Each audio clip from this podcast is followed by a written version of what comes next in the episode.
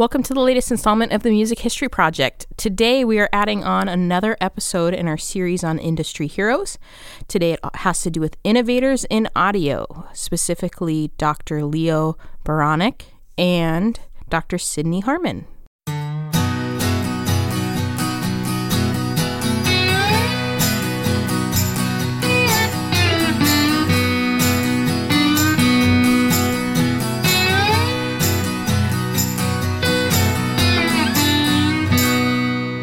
Welcome to the Music History Project. We're your hosts. I'm Elizabeth Dale. And Dan Del Fiorentino. And Mike Mullins. All of our content comes from the Oral History Program, which is sponsored by NAMM, the National Association of Music Merchants. And that is a program that is over 3,000 interviews and constantly growing. If you want to check out any of our content or any of the other interviews that aren't featured, please check out our website at www.namm.org slash library. So, welcome back, everyone. This is really exciting as we continue our Innovators uh, series in Industry Heroes for our podcast. All taken from the NAMM Oral History Interview Collection going back to 2011 in our interview with uh, Leo Beranek. Um, truly a legend um, in audio really his claim to fame was the uh, fact that he was really insistent on measuring the acoustics in a lot of different opera houses, concert halls, and uh, auditoriums to create the most effective uh, way of hearing music and placing instruments so that they could be heard throughout the hall effectively. And what really came from it was a series of books, including one he published in the early 1950s uh, about the uh, measurement of acoustic sound and really changing the way a lot of people understood how sound was. Um, bounced off of walls and how it was observed, uh, absorbed by different elements such as acoustic um, reinforcements and things like that. So, um, one of the things that really led to our interview was the fact that so many NAMM members and uh, engineers of musical products were going back to that original book that he wrote saying, wow, this is really how we came up with the idea of improving our audio products. So, in a lot of respects, he has helped uh, several innovations in audio development over the years just because of his insistence on getting those measurements right and really better understanding the the way acoustics are heard by the human ear. So that's a long winded beginning of what I hope is going to be a very exciting podcast. The first of which is going to be uh, our interview with him. And then we're going to talk about another hero in audio, and that is uh, Dr. Sidney Harman a little bit later on. So as we get started, uh, what's going to be our first segment of Leo's interview? We're going to be starting off this interview with uh, some general background info on Dr. Ber- Beranek as well as where he grew up, uh, which was in Iowa, and some of his early interest in sound, how he kind of got into the field and stuff like that. And right before we get into that, we're going to mention that we do have his second book here in our offices in front of us entitled Concert Halls and Opera Houses Music, Acoustics, and Architecture. Dan was hiding it from me, so I couldn't read the title. and it is probably literally the world's heaviest book I've ever felt in it's my quality entire life. It's quality paper, I think. Yeah, I think it's Yeah. funny because it's not that big. It's like a standard size hardcover book, Smaller than a textbook, but it's so heavy. But I it's think so it's I heavy. think it's heavy because it has so much info in it. yeah, knowledge. It's heavy It's with got knowledge. It has a lot of Yes. glossy pictures. What he Yeah. did is he went around the entire world and took pictures of all of these concert halls um, and opera houses, and then um, explained how that sound within those halls and those houses uh, are transferred to the person listening in the seats, and it's really amazing. Um, this isn't the one that has as many. Um, of the measurements that I talked about before, but it certainly does have a ton of that as well. Yeah, so if you can see and check out the book in your library or you want to purchase it online or something like that, uh, definitely go for it. And then let us know if you think it's equally as heavy as we do, because that's just the, I don't know, captivating. Um, so we're going to get right into the interview. And so let's hear some background info about Dr. Beranek. Dr. Beranek, thank you so much for taking some time. I really appreciate it. Well, I'm pleased to be here, and I hope I can answer your questions. And, and uh, I certainly enjoy uh, talking about my background. One of the things that's kind of interesting to me is just your own um, upbringing. Where did you grow up? Well, I grew up in Iowa. Uh, actually, I was, uh, early part of my life, I was on a farm. And then my father uh, went into a hardware store business with his cousin in Mount Vernon, Iowa, and we moved there. And then Mount Vernon also is the home of Cornell College, which is older than Cornell Ithaca by 12 years, 1,000 students. And I got my bachelor's degree there, and then through some kind of a, a queer circumstance, I got a full scholarship to Harvard and went to graduate school there and got my doctorate at Harvard. Hmm. Amazing. And what was it like in Iowa as a kid? Did you have a nice childhood? Oh yes, of course. Uh, in those days, uh, the uh, people, stu- uh, children on a farm would help with the chores and carry wood into the kitchen, and and the, the stoves were wood burning stoves, and and uh, also uh, I learned as I got a little older to milk cows and do all the things you do on a farm. Mm. But then I say we moved to town, and and after that that I always lived in, in a town.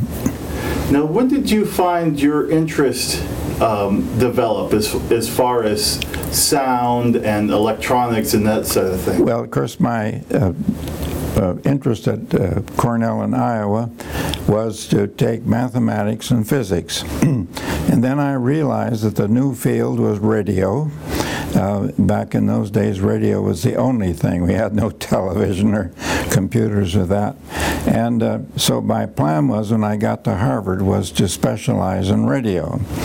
Now, it didn't work out exactly because after my first year in graduate school, Professor Hunt, uh, Frederick Hunt, uh, got money from the uh, school, uh, the Department of Arts and Sciences, to hire an assistant. So he looked around among the students and for some reason chose me as, as a possible assistant, and I agreed. So I worked for him half time and went to graduate school half time courses, I mean, and uh, his field was acoustics. And so, working with him for two years as his assistant, I became an acoustics man. and I stayed with it then.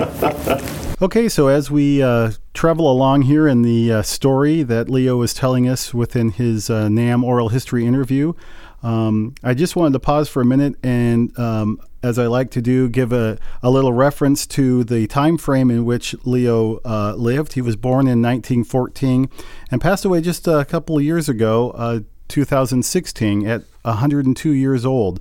Um, an amazing life, as you will continue to hear.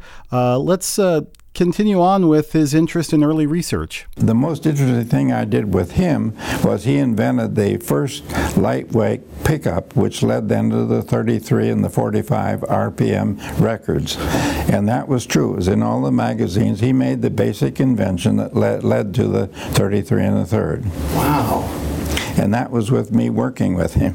Is that right? Hmm. what was that process like? Well, uh, my, of course, my relations with him were that uh, uh, we would discuss things. Uh, he was the fellow that had the seniority and the um, best uh, understanding of what's going on because I was young. And uh, we would talk about things, and I would take his drawing plans down to the machine shop and, and tell the machinist what we wanted to do next, and take it back up and we'd test again. Mm. And he made me build a big loudspeaker that was about, uh, I would say, uh, three feet wide and and uh, six feet tall, a horn behind, and we had a bass loudspeaker, which was pretty unusual in those days, and we could buy a higher frequency uh, loudspeakers in those days, and so we made a two-channel system, and uh, we could then try out his pickups on this system, and so we heard some of the uh, the best records of that time through our system, and then of course we uh, made our pickup then take over from the big heavy pickups that were the rule of the day in those times. Mm. Very interesting. What do you think was the motivation to uh, create that pickup to change from 78 to 33 and 45? Well, I can't. The motivation to go to 33 and 45 followed the invention of the pickup, of course. But the pickup was invented because Harvard, during their tercentenary, tercentenary celebration, which was in 1936, uh, had recorded everything on vinyl discs, but they had no way of playing them back because the heavy pickups would ruin the vinyl. So Hunt's idea was to create a pickup that would play the vinyl records. That's fascinating. That is very interesting. That must have been fun to be a part of that process. Oh, it sure was. and so then um, you went on to continue your studies. Did that uh, change as far as acoustics? Well, I, I went stayed in acoustics, but I got interested in in acoustics of rooms. Uh, I was not dealing anymore with uh, equipment, and so then I started publishing papers on sound in rooms, and then that led later to my concert hall work. Hmm, very interesting. And were there a lot of um, research being done at that time as far as uh, acoustic measurements in rooms? Well, there, yes, there was. You see, we had RCA had big laboratories, and people like the Jensen Loudspeaker Company, they had big laboratories, and uh, then there was research going on at Harvard, MIT, and uh, uh, University of California at Los Angeles, UCLA. And th those places were doing basic research also. And then there was a professor at MIT whose name was Philip Morse who wrote a book on new mathematics for room acoustics, and that helped us in our uh, re research work also. Interesting, yeah. That must have been an interesting time to do that sort of research, too. Right. And then in World War II, I, uh, Harvard uh, got the money to set up a laboratory, and they made me uh, director of a laboratory. So in World War II, I directed the only airborne acoustics laboratory that was functioning dur during the war years in the world. All of them went in underwater sound because that was very important. And we designed new microphones and earphones and so on that made possible better communication in aircraft at high altitudes, in tanks and that kind of thing. Fascinating. And who was at your disposal to help you with that? Well, they, I was given large money by the government to run this laboratory, so I hired the best people I could in the country. And it was not too hard to hire young people because they were subject to the draft. And if they worked in, in a laboratory like mine, the government would defer them. And so you'd get first class, young, brilliant scientists, engineers, uh, willing to come and work for you because they get deferred. Great motivation there. Right. And my principle always was to hire only very highly competent people. I always said they had to know more than me or I wouldn't hire them. Well, I was uh, interested in the um, the research that was do, being done during World War II, and there were a lot of uh, efforts as far as microphones, like you were saying, that you guys developed that went on to help with the industry years later. Some of those discoveries and things were a part of the products that came out of uh, the industry after that time. Yes, certainly, and also we standardized measurements. There was no standard microphone until uh, it was developed in my World War II work. And that was a so-called one inch diameter microphone, which today is a standard laboratory test microphone. Very interesting. And so after the war, is that when you uh, began developing your thoughts about the concert hall research? Well, th this now gets to um, what happened.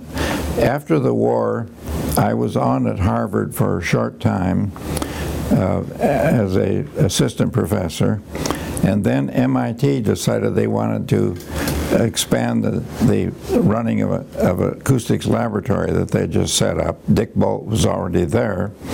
And so they hired me as an associate professor uh, with, uh, uh, with also called the technical director of the acoustics laboratory. And so Bolt and I were put together running an acoustics laboratory at MIT when I went there in 1947. Very interesting, yeah. And that led to our company then, Bolt, Beranek, and Newman. And uh, we, uh, up until I came, any requests that came into the president's office at MIT for acoustical consulting services were sent to Bolt, and he would take those on.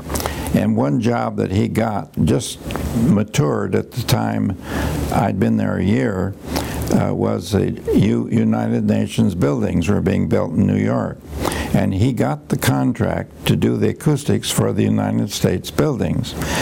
But of course, I was doing consulting for other people then. I was principally the Genrad company.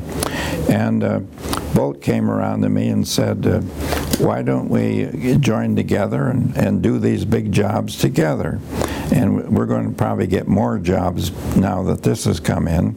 And so we formed the company Bolt and Beranek, and that was in November 1958 and then we brought Newman in in early 1950. And the reason was we brought him in. Bolt was in physics. I was in electrical engineering, which was doing microphones, loudspeakers, that kind of thing. And Newman was an architect. And we thought if we had those three competencies in the firm, we would have a better consulting firm. So that was Leo talking about his time during World War II, and this is when we really start to see him getting involved with electronics and getting into acoustics and everything he's really known for. So, next, we're going to hear him talking about the early challenges he had with his newly formed company, as well as early customers he had and some projects that he started working on. And so, what were some of the challenges when you first developed the company? Well, uh, not much was known about a number of things. For example, air conditioning. Nobody knew two things. They didn't know how to really quiet systems and and they didn't know how much noise they made. Nobody knew how much noise a fan made. There was no measurements on it, and nobody knew how quiet a room had to be. What would what could you set down as a specification for adequate quiet in a room? So we had to do the, several things. One was to determine how much noise fans make, how you could quiet that noise, and third, how what are the different levels of quiet that you want. For example, you can have more noise in a factory than you can have in your bedroom. So if you're writing building specs, you could quiet, set the noise levels for for residence areas, for offices, for manufacturing spaces, and so on. And so that was how we started things. And that led to my first book, uh, not my first book, my second book on uh, uh, noise reduction. Uh, who were some of your customers in the early days there? Well, heavily architects, who were, of course, given the job of building things. But we did uh, commercial jobs uh, of a big nature. For example, uh, we got the, uh, of course, we got the United Nations job I just told you about, quieting all the buildings down there and making them have good acoustics for the meetings in the like the General Assembly. The big General Assembly building was ours, and I designed the designed the sound system in it. And uh, then we got job with Pratt and Whitney, who had noisy jet engines, and how do we fix it so they can test those without disturbing their neighbors? And we had to make engine test cells. And then the Convair company hired us to quiet the interior of an airplane. And so we got to quiet the interior of an airplane, became experts on noise in airplanes. And uh, then the big uh, thing that uh, really got in the newspapers was the Cleveland Big Noise. Uh, the NASA set up an engine test facility, a supersonic engine test facility. What this amounted to was they were blowing air at supersonic speeds behind us, an engine that was, of course, held stationary, and it would be equivalent to the engine going supersonic speed. And they wanted to test how the engine would perform.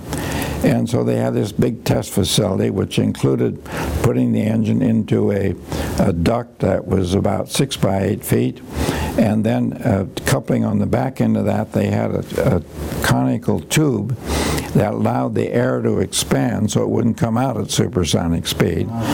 The first time they turned it on, it made so much noise that it scared the entire city of Cleveland. The city forced them to shut it down immediately, and we got a phone call at BBN saying that our laboratory will have to close down unless we can quiet this thing while we're testing it. So uh, this I took on, and we built the world's largest muffler, over 100 feet long and, and about 20 by 30 feet in cross section. And we were able to quiet that terrible noise down to where you couldn't hear it. And that made us sort of famous.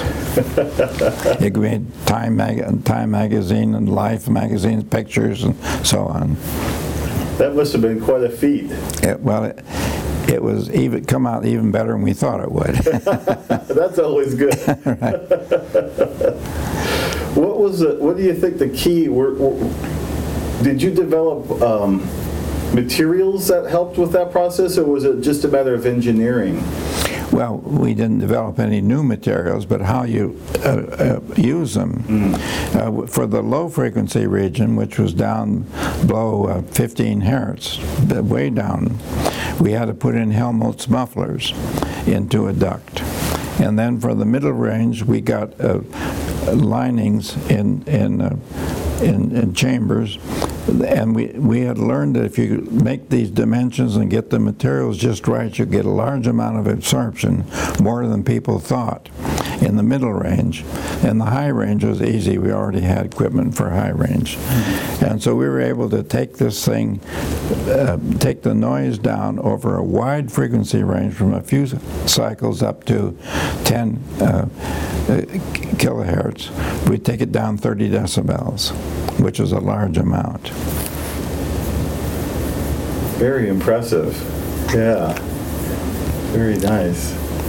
And um, so tell me a little bit about your partners and, and how did you work with them? Well, that, of course, we always did things sort of together at first, but the way it evolved eventually was that, that uh, Bolt would take on uh, things like uh, music schools and so on, uh, Newman would deal with the architects principally on offices and residential buildings, and I took on the things like concert halls. That was Dr. Uh, Beranek talking about some of his early challenges in forming the company, his early company, some of his partners, and things like that. And we're going to be moving on to a little bit later in his life when he decided to leave that company, some of the highlights while working there, and probably one of the most captivating stories when we were screening this interview kind of falls in this section, and that's uh, his involvement essentially in developing email. And when Mike and I were listening to this uh, pre recording just kind of screen it and see what context we were coming in, we wondered how involved he truly was. Because you hear so many people claim to have invented the internet and I've invented this and I've invented that and you can't really trace the roots. But we did some research. We looked it up. We did some research and it's his story is totally credible. I mean yeah it's pretty crazy. He was involved in one of the first companies organizations that really started to develop um, and I, I know I'm going to get this wrong, but it, the use of multiple networks communicating with each other, which is essentially the internet on a smaller scale. Yeah, very but, different than how we see it today. Right. But primitive internet. And they were doing it before anybody else really which is crazy to think about. Right and i love how in the end when you listen to the segment i want to see if you guys can get this too is in reality how humble he's like oh yeah whatever i've been on the internet no big deal. What was really funny is you know at that time uh, al gore was getting an awful lot of flack from people when he said he invented the internet and i sort of just threw out al gore's name and leo just corrected me ever so gently, like, you know what? He wasn't too far off, actually. He was there, but we were there a little bit earlier, and somebody actually did invent these things that you're talking about, you know, email and networking and all of that stuff. It's you know, it's almost preposterous to think that individuals were behind it, but in fact, they were. They weren't created on the fifth day, you know, they were around uh, because of technology and the development. And it's really cool to hear a story from a guy who was there and hired the people who basically um, created what we now know as the internet. Yeah, so let's listen to Dr. Beranek tell that story. And can you tell me a little bit about what happened to the company after you left? Bolt Beranek and Newman. Well, I should talk a little bit about before I left. In fact, uh, you had suggested in some earlier uh, correspondence I might talk about what the highlights were at Bolt Beranek and Newman. Well, the highlights, of course, were First of all, the United Nations project turned out to be highly successful. Uh, the sound system in the general, in the in the big General Assembly room, was had to be hidden so nobody could see it, and it worked beautifully. And uh, uh, the all the auditoriums had good acoustics in them. So the UN thing was a big thing for Bolt Beranek and Newman. Then the big noise in Cleveland came up. I told you about. Then the Convair company uh, wanted to have one of their airplanes quieted internally, which I mentioned. And uh, then uh, I, along about 1965, I got feeling that, well, BBN is only in acoustics and there's going to be a limited field there. Why don't we do something in addition? So then I thought about bringing in man machine systems uh, where you, you would be like uh, blind flying of aircraft and that kind of thing. And uh, maybe other places, maybe like the the America Cup sailing boats, where there's such big cooperation between the the mechanics and, and the actual getting those sails right. And these are man-machine systems. So I thought we ought to become specialists in that. So I went after the best man I could find, and his name was Licklider and he was a professor, a young professor at uh, MIT, and I hired him away from MIT. He came in and said, look, uh, I think that BBN ought to get a digital computer. There were a lot of analog computers around, and we had them, also punch card computers. And uh, I said, well, what's it going to cost? He said about $30,000 for the most elementary one. And I said, well, geez, we never spent that amount of money. What are you going to do with it? He says, I don't know. But he said, if BBN's going to be big in the future, it should be in computers. Well, so we bought this LGP30, a small digital computer, and he spent most of his time learning how to run it. Well, how to program. What is programming? What does that mean? And then the Digital Equipment Corporation just started up and they came over and asked us if we would uh, put one of their their very first computer into our place on a test basis and see if we, if there's any way they could improve it as a result of our operating it. So we had their first computer there. They never sold that one. It was their their prototype, and we worked out how to make it more user friendly with them. But it was so good that computer, we bought the first one, and that cost us two hundred and fifty thousand. then I went with Licklider off to Washington, and we got contracts from half a dozen agencies down there to use this digital computer doing new things. And the government was interested in getting into digital computers also. And every, before then, everything was IBM. And then digital came in a big way. And so uh, we worked with Digital then to improve their computers, and one of their best ones was so-called PDP-8. And then, of course, a digital computer fell apart when the P, when the PC came in, because digital didn't realize that the PC was going to take over, and they they didn't weren't ready for it, and so that put them out of business eventually. And um, uh, so now Licklider came in, and he put together one of the best software groups in the United States. And then the government decided they wanted to hook together 19 big computers in the United States, million and a half dollar so, so-called IBM computers, but there were several other makes. And um, their idea was if we hook those 18 together, then we can put a sort of uh, uh, boards out in uh, smaller universities, and they can use the big big universities' computers. These big computers are in universities, and of course, a couple government agencies, and. Uh, so they then put out a contract to, to develop some kind of a network that would hook these together. This turned out to be what's called the ARPANET. The ARPANET then started off with 19 people on it. It, it was so successful, email, we started emailing. We started the at sign even, that was in our company. And um, uh, email was, of course, a big thing uh, right right from the beginning. People wanted to communicate with each other, and um, uh, they could also then, as you say, the smaller universities could hook in and use their computers, particularly after midnight, sort of, and. Uh, uh, then this thing grew and grew and grew, and it got to be hundreds on it. And then the government said, "Why should we be? Why should the government be supporting this when you can get people now? It's Comcast and and uh, Verizon and and uh, uh, these."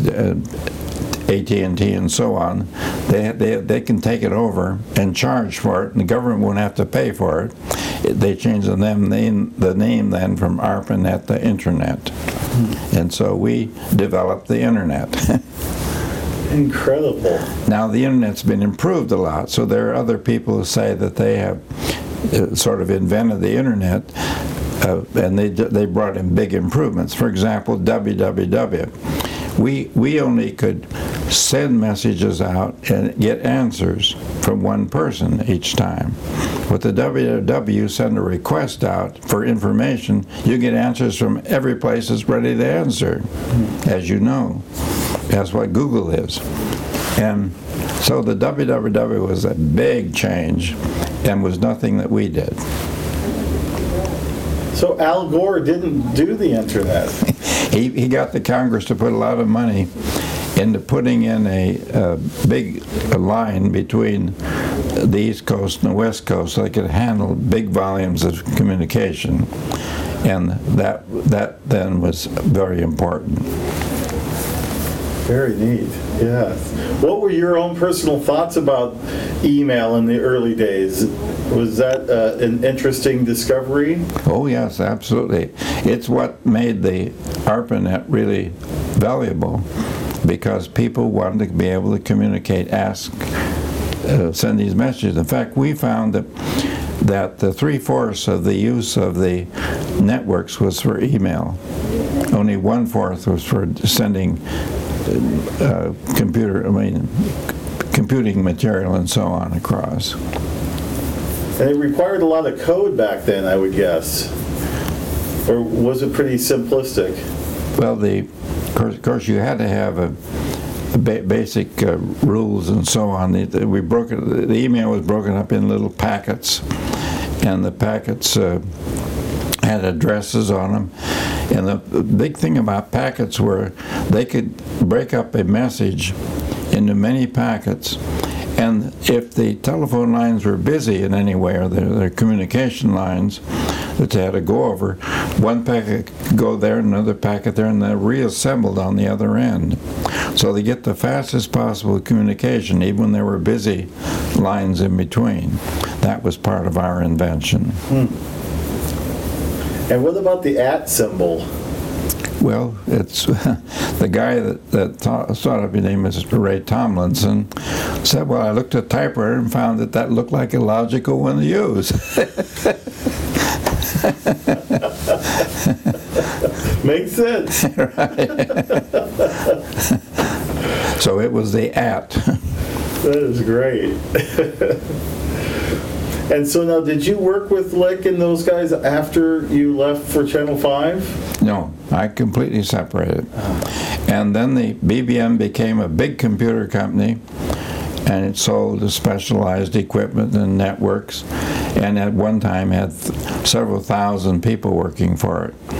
And then they sold out to GTE. Now, GTE was a big telephone research company, and uh, GTE wanted to have networks uh, for telephone things.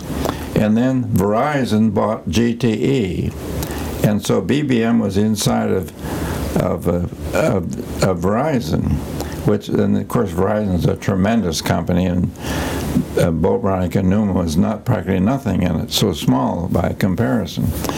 And so the employees and a couple of venture capital firms bought BBN out of Verizon and set it up on its own. And was became known as BBN Technologies, was what they called it. And then that ran for, I don't know, 10 years, and then now Raytheon bought it. So it's now called Raytheon BBN Technologies, and it's still going strong, but it's uh, it's uh, doing many things that are different from the original networking. And that must be very interesting for you to sit back and watch that grow and develop. right. All right, and I think we should have our last segment be introduced by the guy who grew up near this symphony hall. Oh, that must be me. That has to be you. Close, well, closer than you guys, I guess. yeah.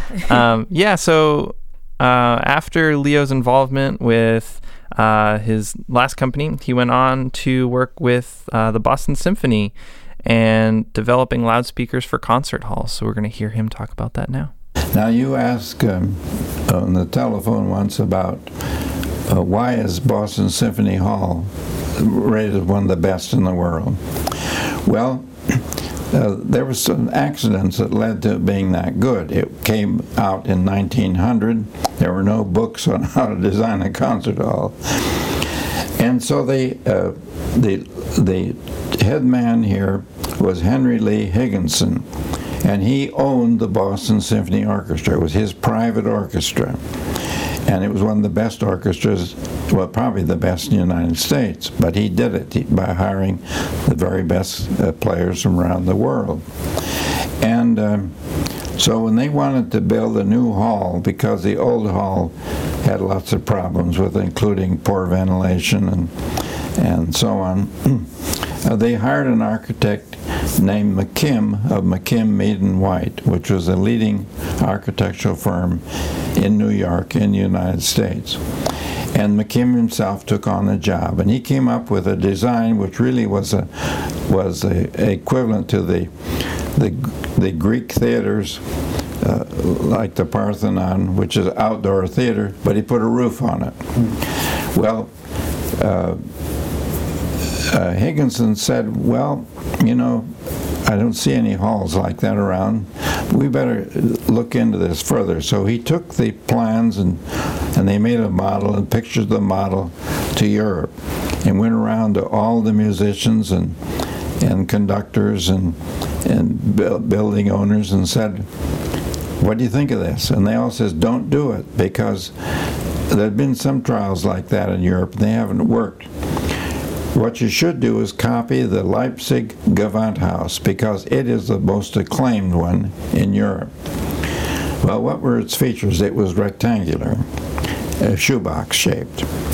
And uh, so Higginson came back to United States and got and got in contact with his architect and said, "I want you to come up with some shoebox shaped designs. We are not going to take your design."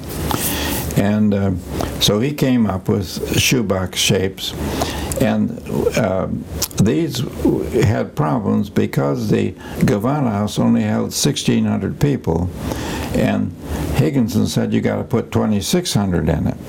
Well, now this meant expanding the size of the of the building.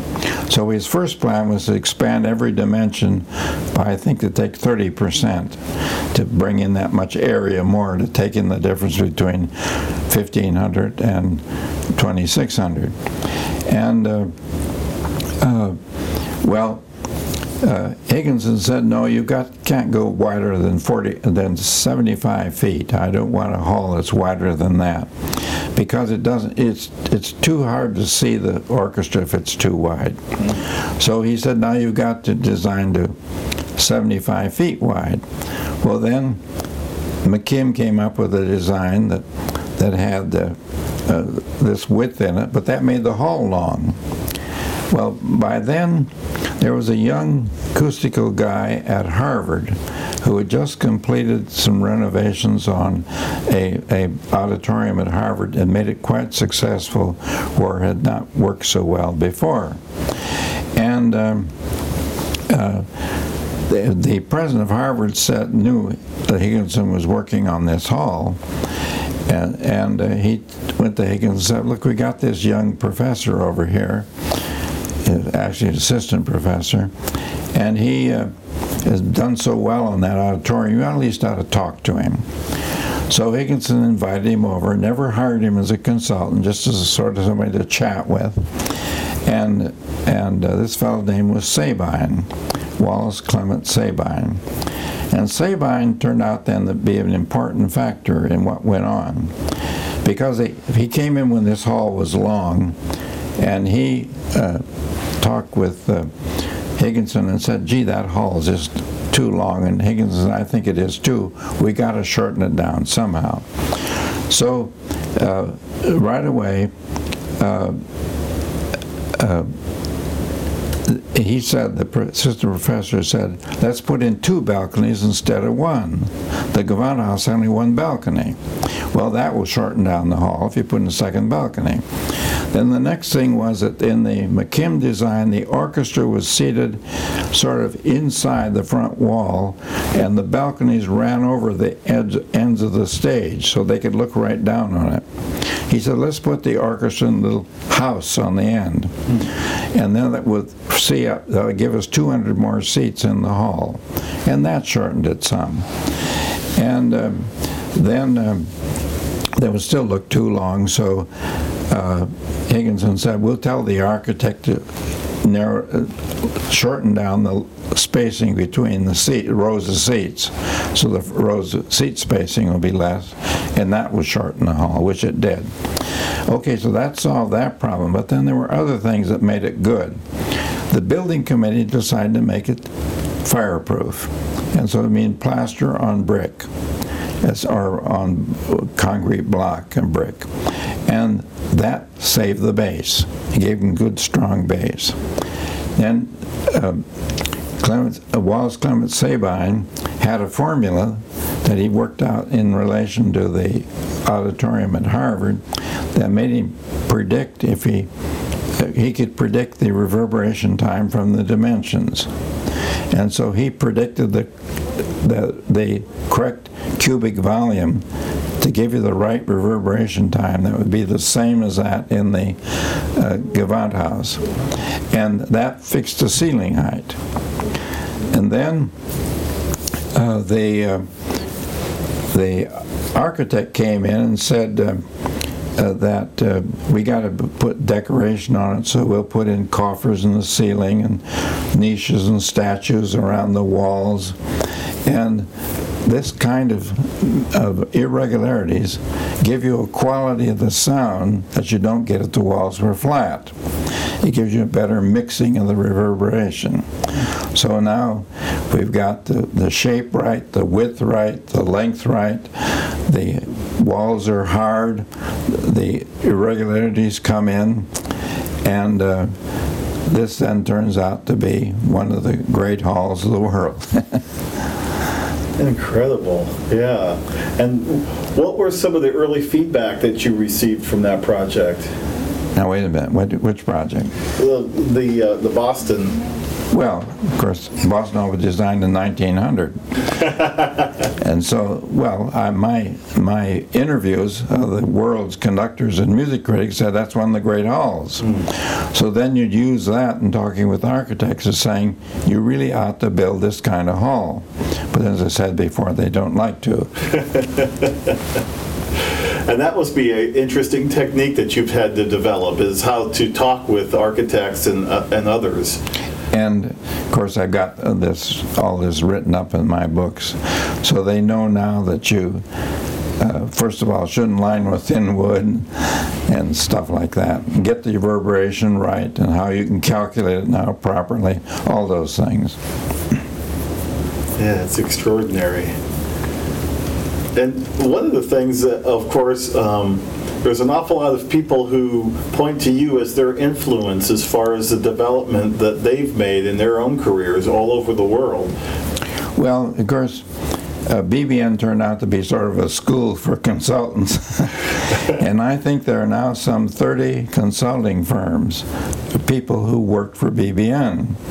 For example, Kirkegaard in Chicago, uh, he worked for me for 16 years and then formed his own company. He's one of the leading consulting firms in, in the world on concert halls.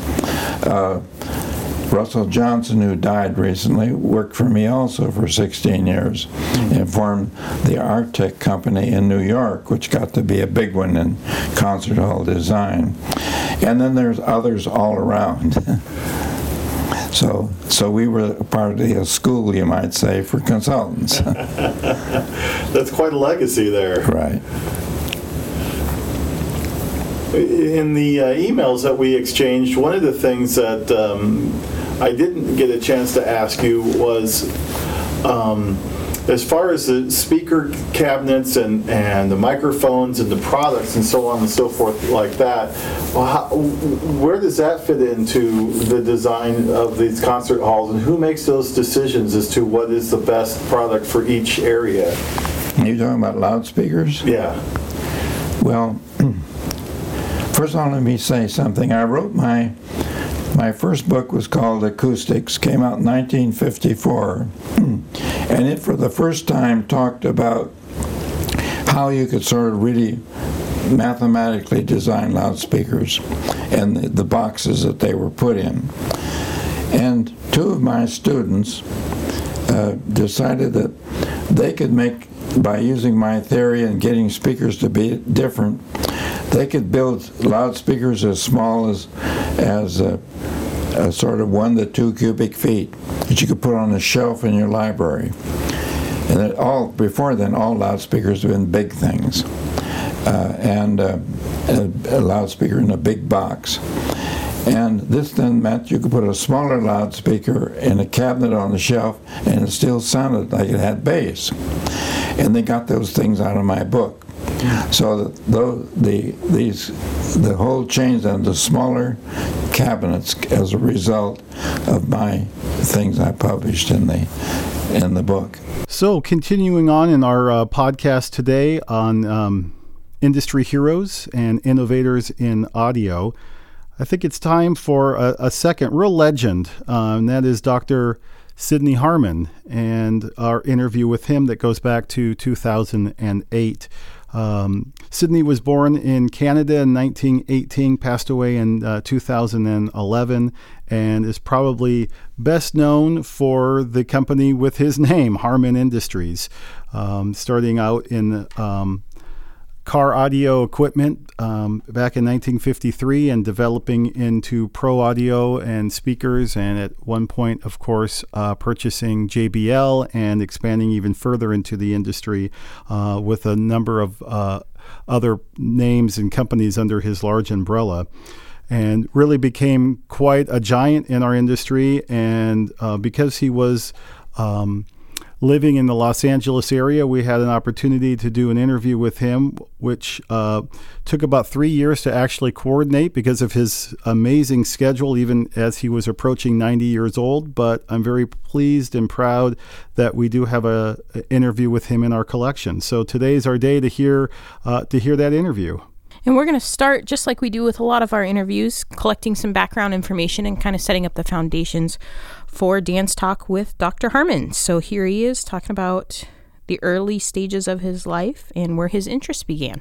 Did you have a lot of music in your home when you were growing up? What sort of uh, background did you have as a kid? You know, I'm asked that all the time. Uh, first, I have to tell you that uh, my mother was a reasonably accomplished pianist. Uh, there was always that in the house. There was also a uh, phonograph of sorts uh, and the conventional three tube AC DC radio. The combination of that stuff in the classes in school that the teachers called music appreciation that I recall my father speaking of as music depreciation should together have been enough to discourage any interest in music. Nonetheless, uh, wherever it happened, I paid a lot of attention to the music that was played in the house. I began a modest career as a violinist, the superintendent of the apartment building in which we lived taught me how to play the violin. Music and reading and an enormous growing appetite for all the arts the visual arts, the red arts, the heard arts. Is a very important part of my young life and has been with me ever since. So, what made you um, interested in, in starting a business in the early 50s? Oh, that's easy. You've got to come up with a tougher question than that. uh, I, other than my time in the Army, World War II, not the Civil War, uh, other than my time in the Army and serving in the government, the only job I ever had, other than Harman, was in the first in the engineering department of a small electronics manufacturer in New York City, the Bogen Company. In your business, you know the name Bogen. Uh, I was hired first to work in the small engineering department, and legend holds some months into my service in that engineering department. The chief engineer was heard and observed racing down the hall to Mr. Bogen's office, shouting, If you do not get this idiot out of my engineering department, he will single handedly lose the war that began my career as a manager. And uh, with, um, with the interruption of my time in the Army, I spent some 14 years at the Bogen Company.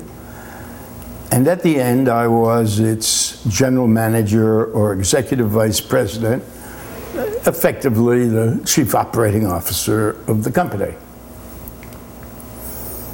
Mr. Bogen, from whom I learned an enormous amount, both things I wanted to do and should pay attention to.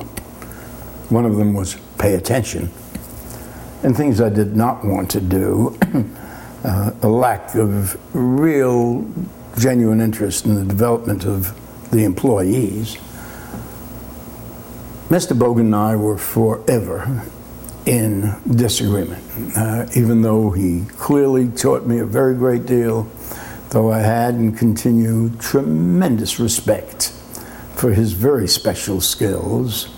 Uh, when I had urged that we learn lessons from what the chief engineer, the guy who got rid of me and who had become my close personal friend, uh, learn lessons from what he, Bernard Kardon, uh, and I had done, uh, and convert those lessons commercially. Mr. Bogen was flat out uninterested. Those lessons were simple. We had borrowed some of uh, the public address equipment that the Bogen Company made and had modified it, improved the frequency response, the noise content, distortion, all that stuff. Uh, then I had made arrangements with one of the local radio stations. They were honorable arrangements to borrow a couple of transcription players. Remember, these were the days of 78 RPM.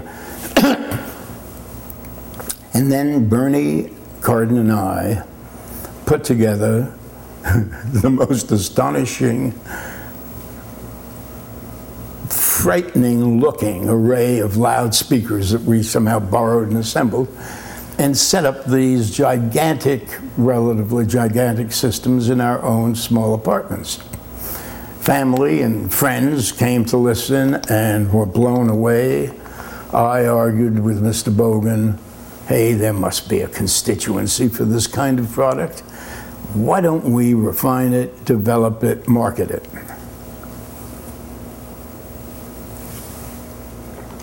Although the Bogen Company did finally produce some pretty popular music reproducing amplifiers under the Bogen label, he really wasn't very interested. More than that, I must confess that he had a son my age and a son in law my age coming into the business, active in the business at the time. That combination persuaded me that as the then number two person in the company to Mr. Bogen, I had come as far as I was going to come.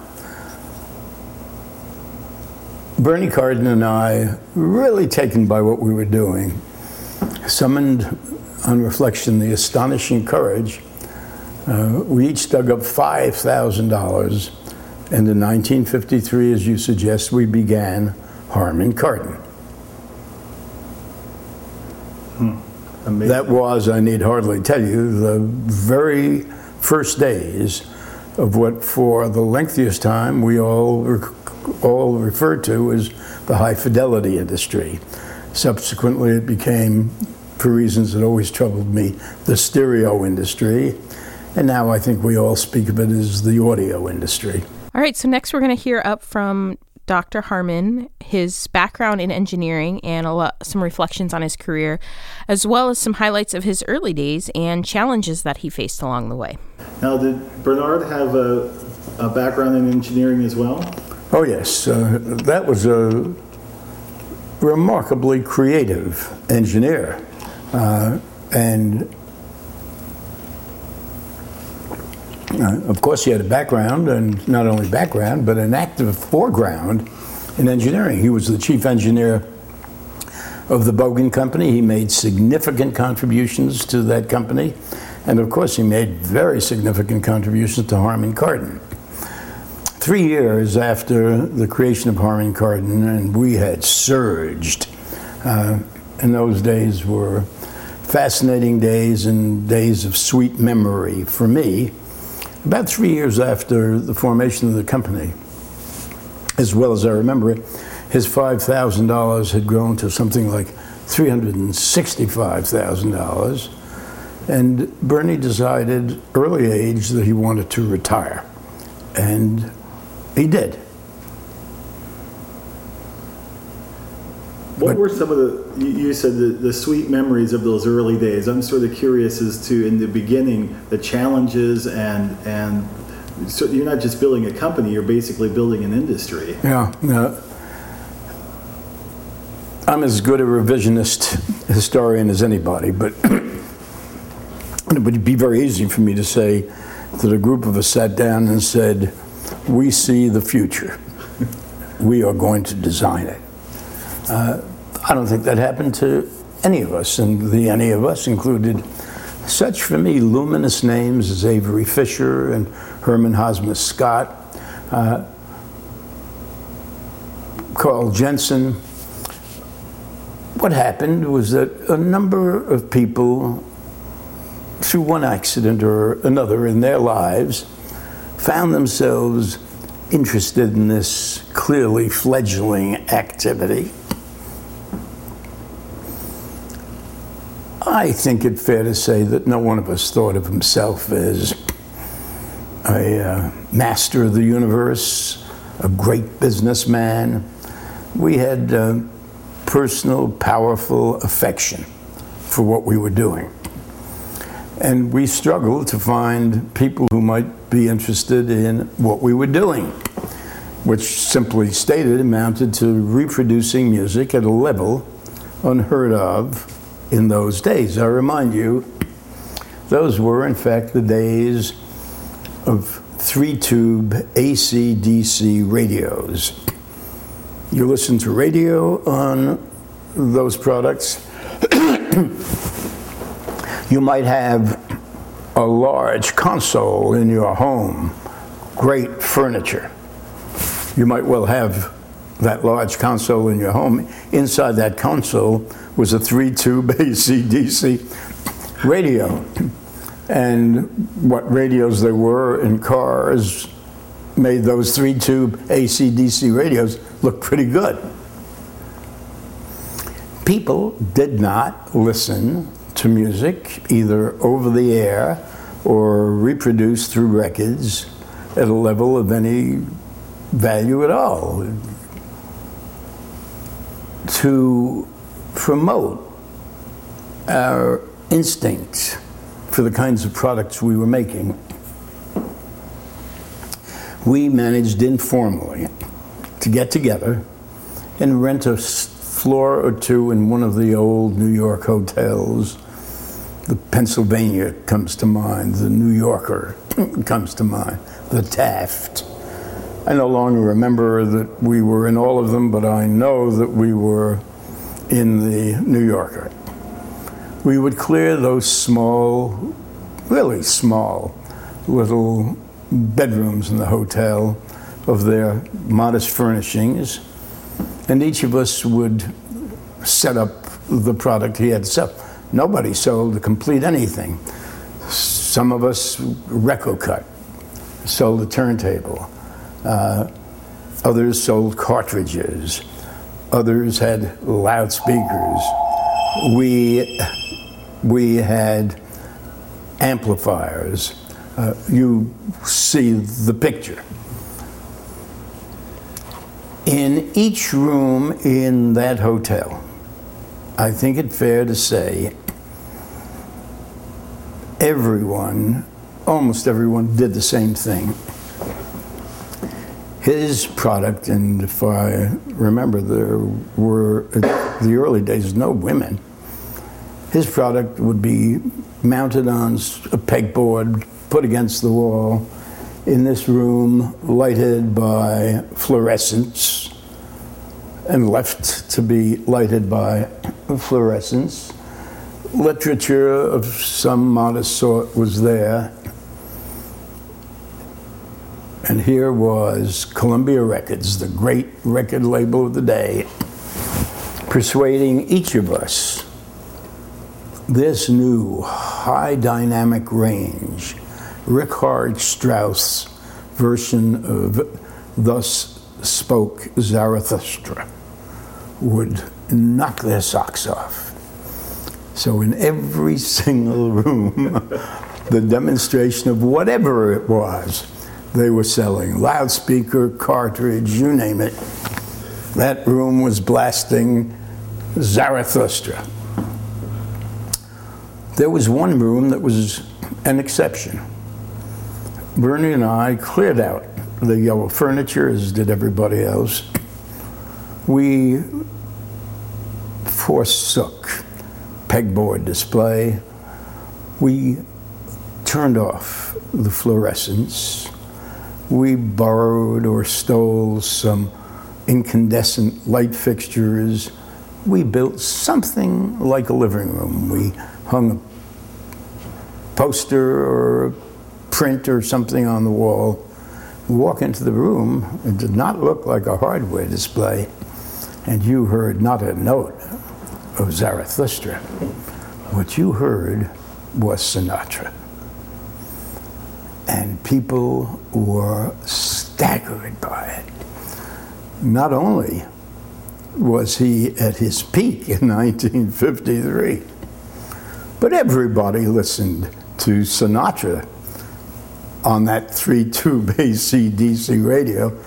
They had a reasonable comparison to make between what they had heard that morning getting dressed or at breakfast or perhaps in the car and what they were listening to in our room. Who compared the Zarathustra they were listening to to the Zarathustra they listened to that morning? We had numbers of people walk into the room and say, Where is he? So compelling was the difference. It's a vivid recollection of the early days, responsive to your question. I suppose it's possible that I've romanticized it a little bit. I don't really think I have. Hey, Elizabeth, did you happen to know that Sidney was once the U.S. Undersecretary of Commerce? I did not know that. Yeah. I feel like I I don't want to say I knew that, but I feel like that sounds familiar. It was in 1977, so I'm sure you remember it on the news. Right, because I was alive. I was negative what? Like Don't tell me. I was 10. negative seventeen, I think. But an amazing career. Um, and one comment that I wanted to share with you was just that very special day uh, in September of 2008 when uh, I was able to go to uh, his home right on the beach in in Venice, California. Uh, absolutely gorgeous day, and the artwork in that house alone was absolutely stunning. Uh, the people there who were helping us coordinate the interview uh, were all very, very nice and helping us set up and get the camera ready and all of that.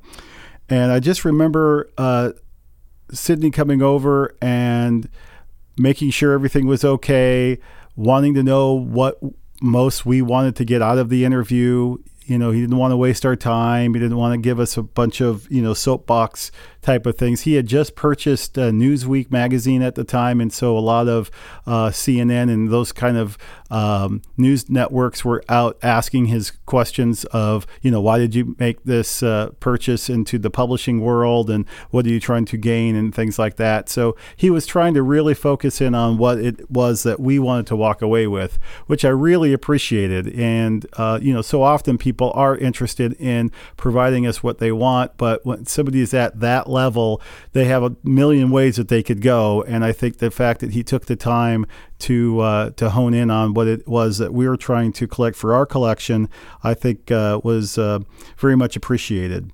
So it was a it was a great day. I really enjoyed it and enjoyed our opportunity to learn from him and to document his story, which I'm proud to uh, share on this podcast with you guys. So where are we off to next?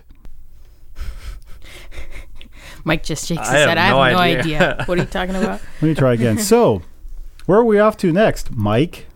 I still don't know. No. Where, where are we putting Let the me help you. Let me help you out, Mike.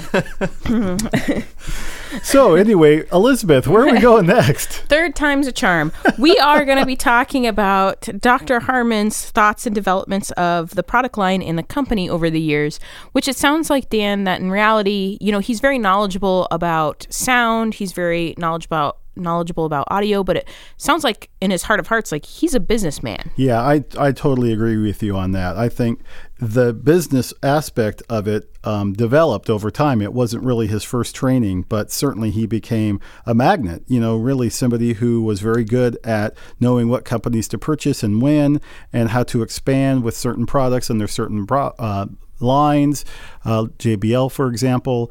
Uh, so, very, very knowledgeable on that. But I think his heart was always in audio. And going back to the Harman Kardon years, uh, back in 1953, when he and his partner started.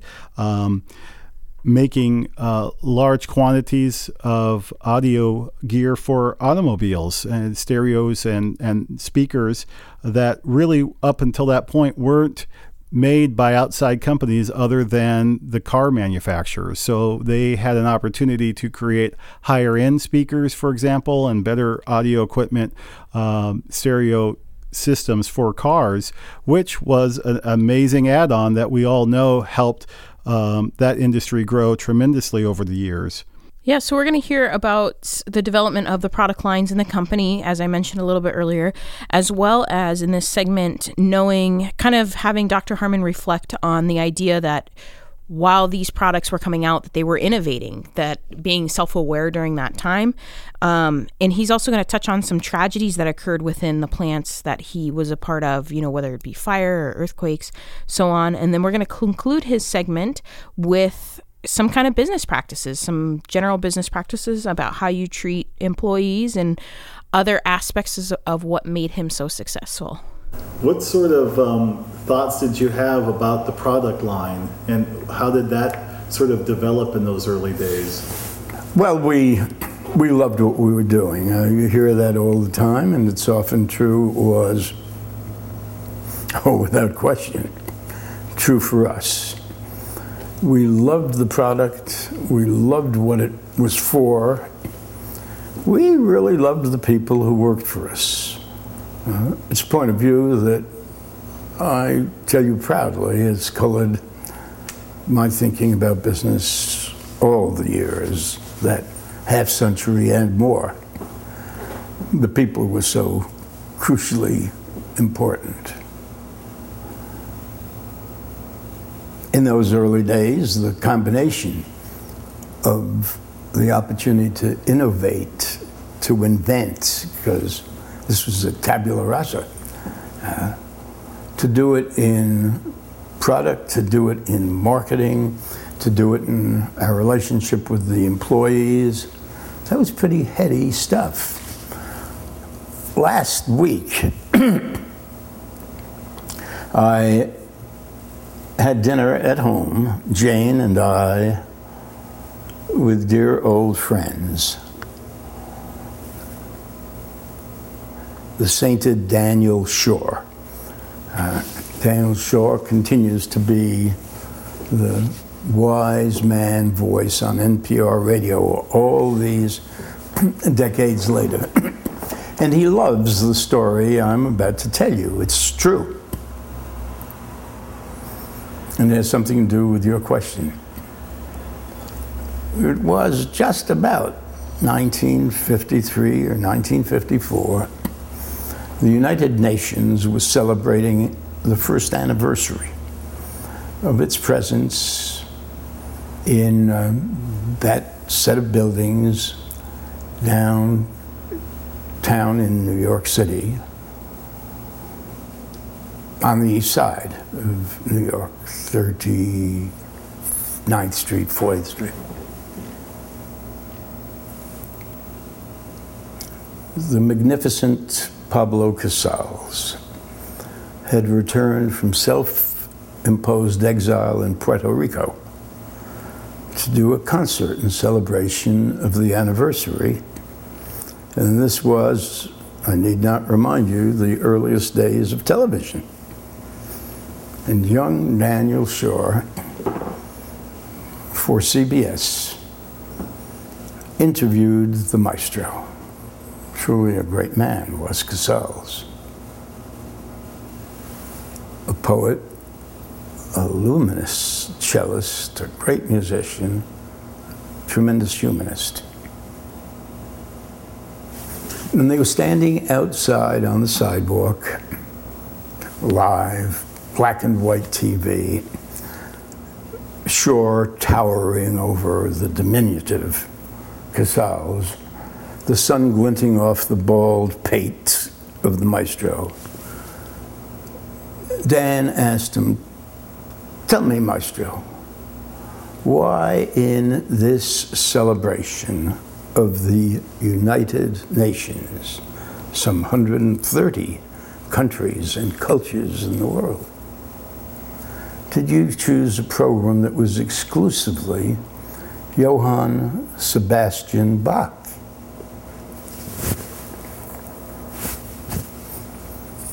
Casals looked up at him, a tear formed in his eye, and he responded, Why not? Bach is my best friend. I'm touched today, as I was then, by the remarkable man reaching over the centuries for his very best friend. That provoked in me a determination to do an advertising program. I'm responding to your question about what was it like, where was the fun. I purchased a number of pages in the magazine section of the New York Times.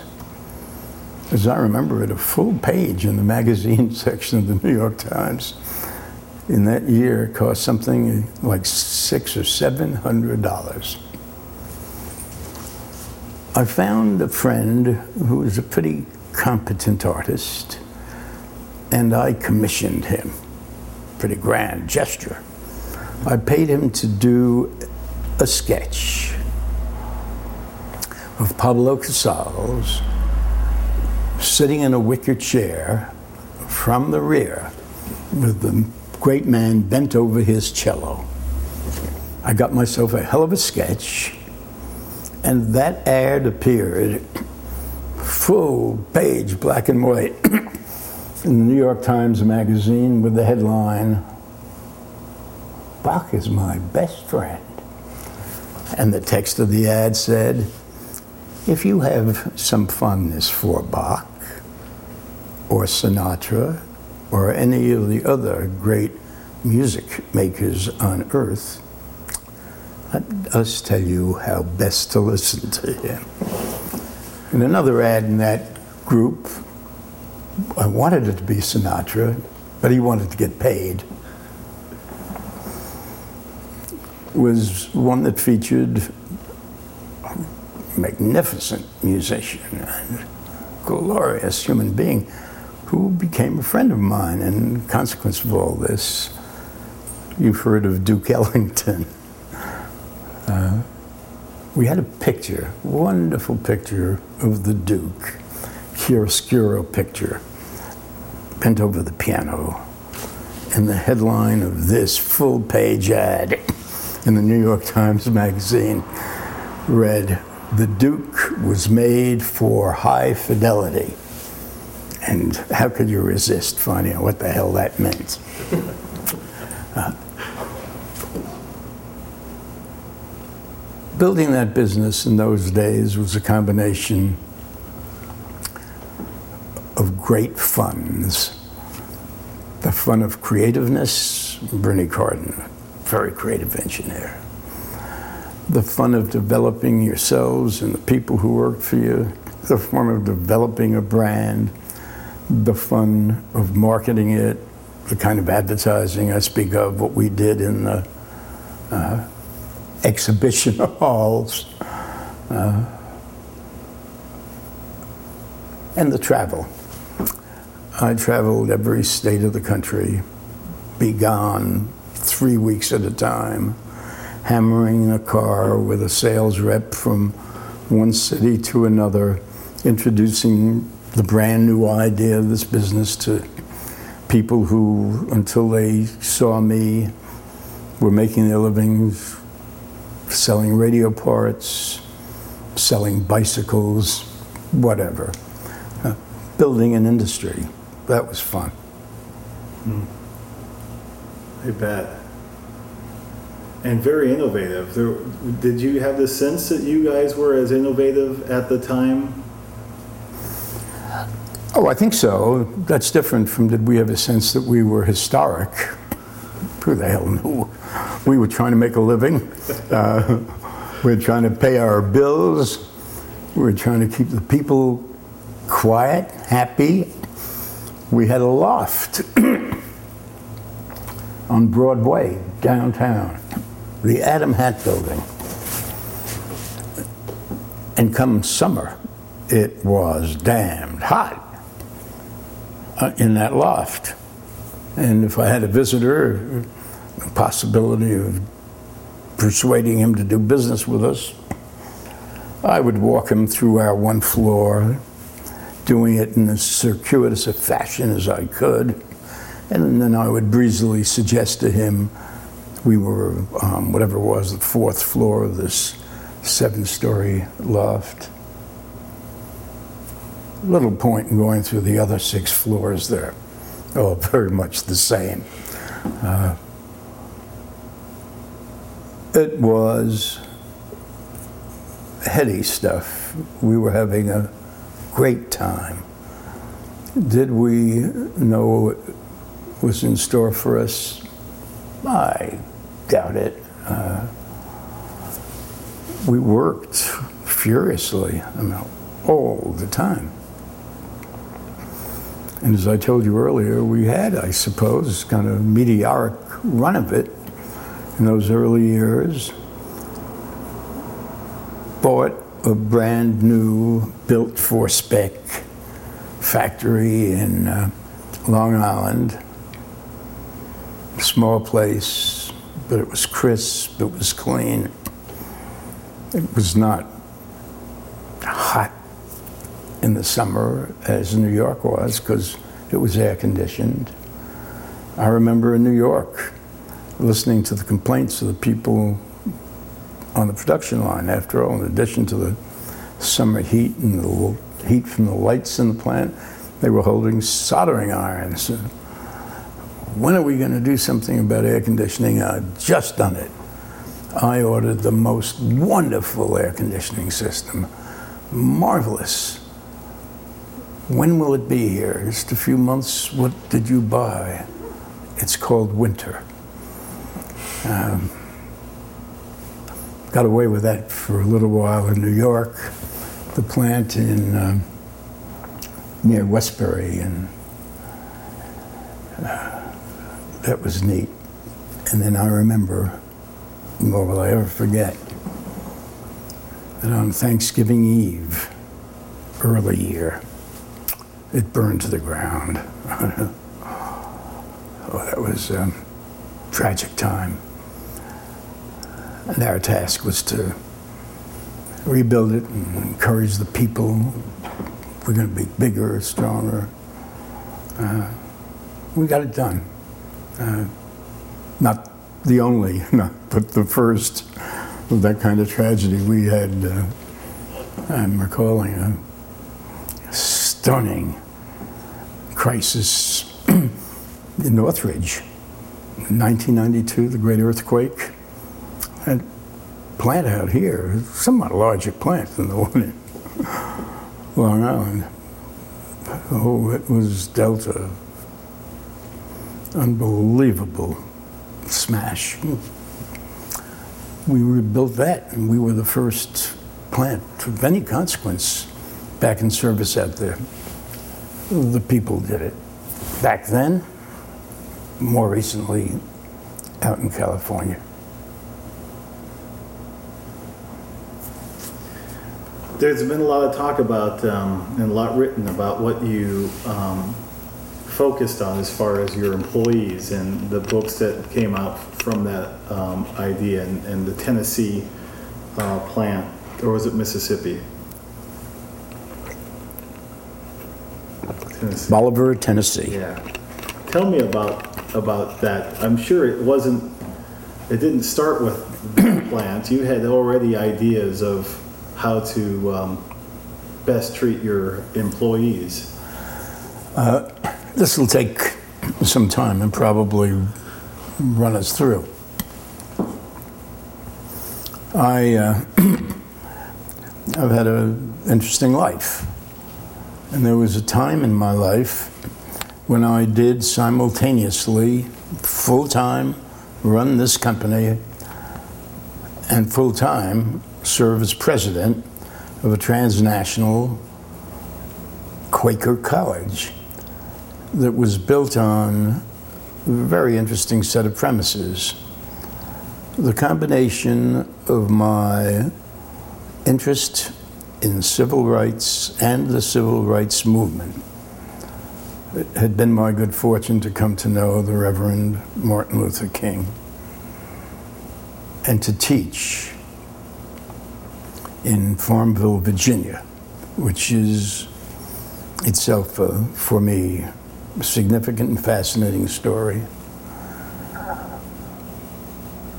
Prince Edward County in Virginia was the only county in the country to thwart the Supreme Court decision.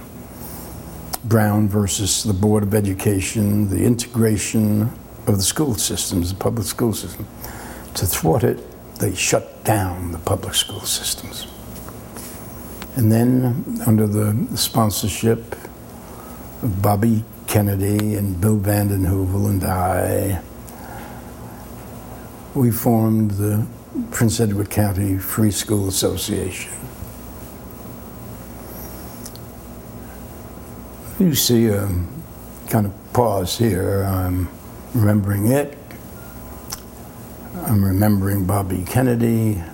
I'm remembering the wonderful visit I had with his daughter, Kerry, Kerry Kennedy, just a few months ago, during which we reminisced about Prince Edward County, about the Free School Association.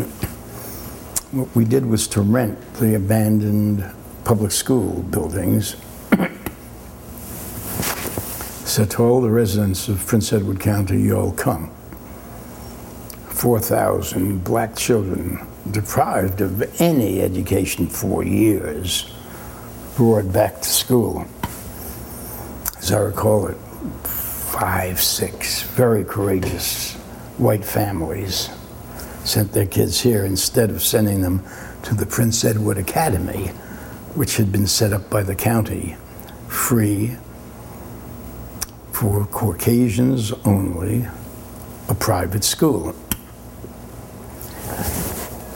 I flew down to Virginia to Richmond. I think it was Richmond. Every week, my own expense, to teach for two days. I taught history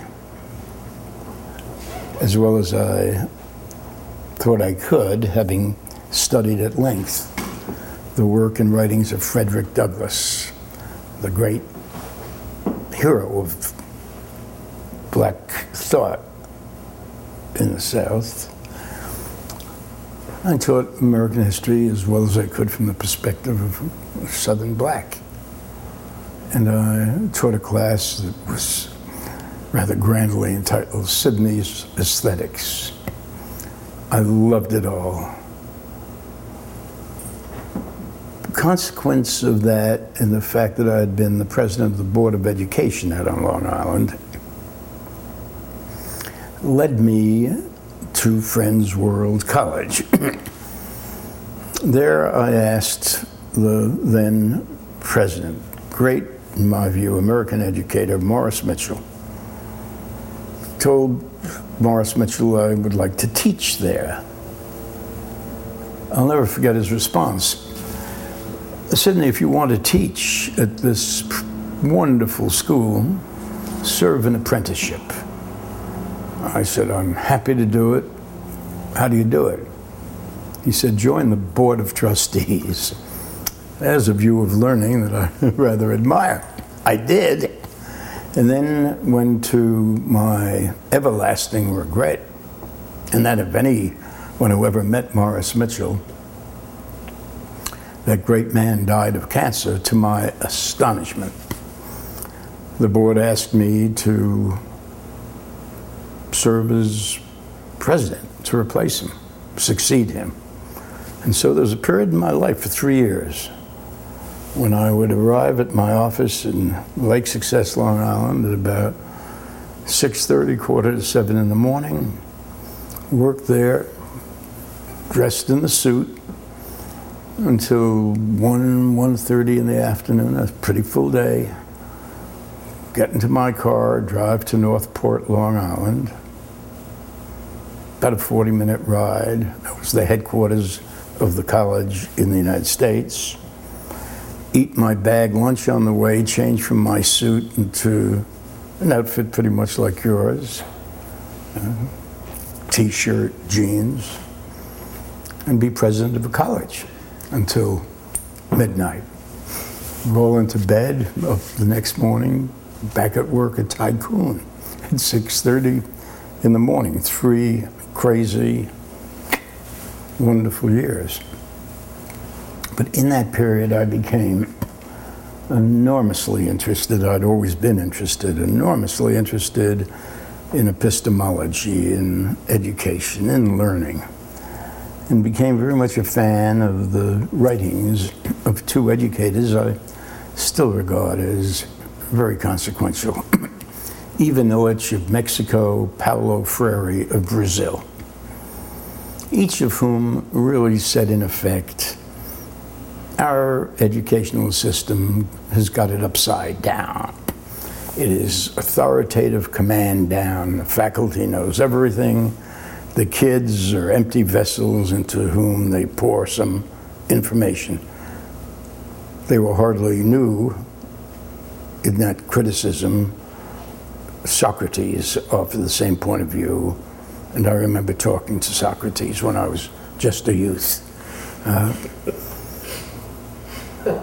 we developed that college would had, had centers around the world in Mexico, in Africa, in India, and Great Britain. Uh, and the lovely idea of the college, we don't have time for this, but the student entered the college, there were seven centers around the world. Student entered the college at the center closest to his her home, spent a semester there, and then moved serially around the other six centers, one semester at each, eighth center back at home. Having experienced a multilingual, multicultural, multinational student population all through. Wonderful idea. Here I was living this strange bifurcated life. Half-time president of a college that said life moved bottom up, business autocratic, traditional, top down. Then in Bolivar, Tennessee, where we had inherited a dreadful factory, cost of an acquisition, that made side view mirrors for automobiles. I had a transforming, life transforming experience. In that awful plant, the most awful department was the polish and buff department. There, a dozen old black men. You were black and 40 in Bolivar, Tennessee, most retrogressive part of the country, you were an old man. There, a dozen old black men held these die castings, these zinc castings, up against the polishing wheel and the buffing compound to polish them so they could be painted to match the colors of the cars. That stuff spraying in the air, clogging their lungs.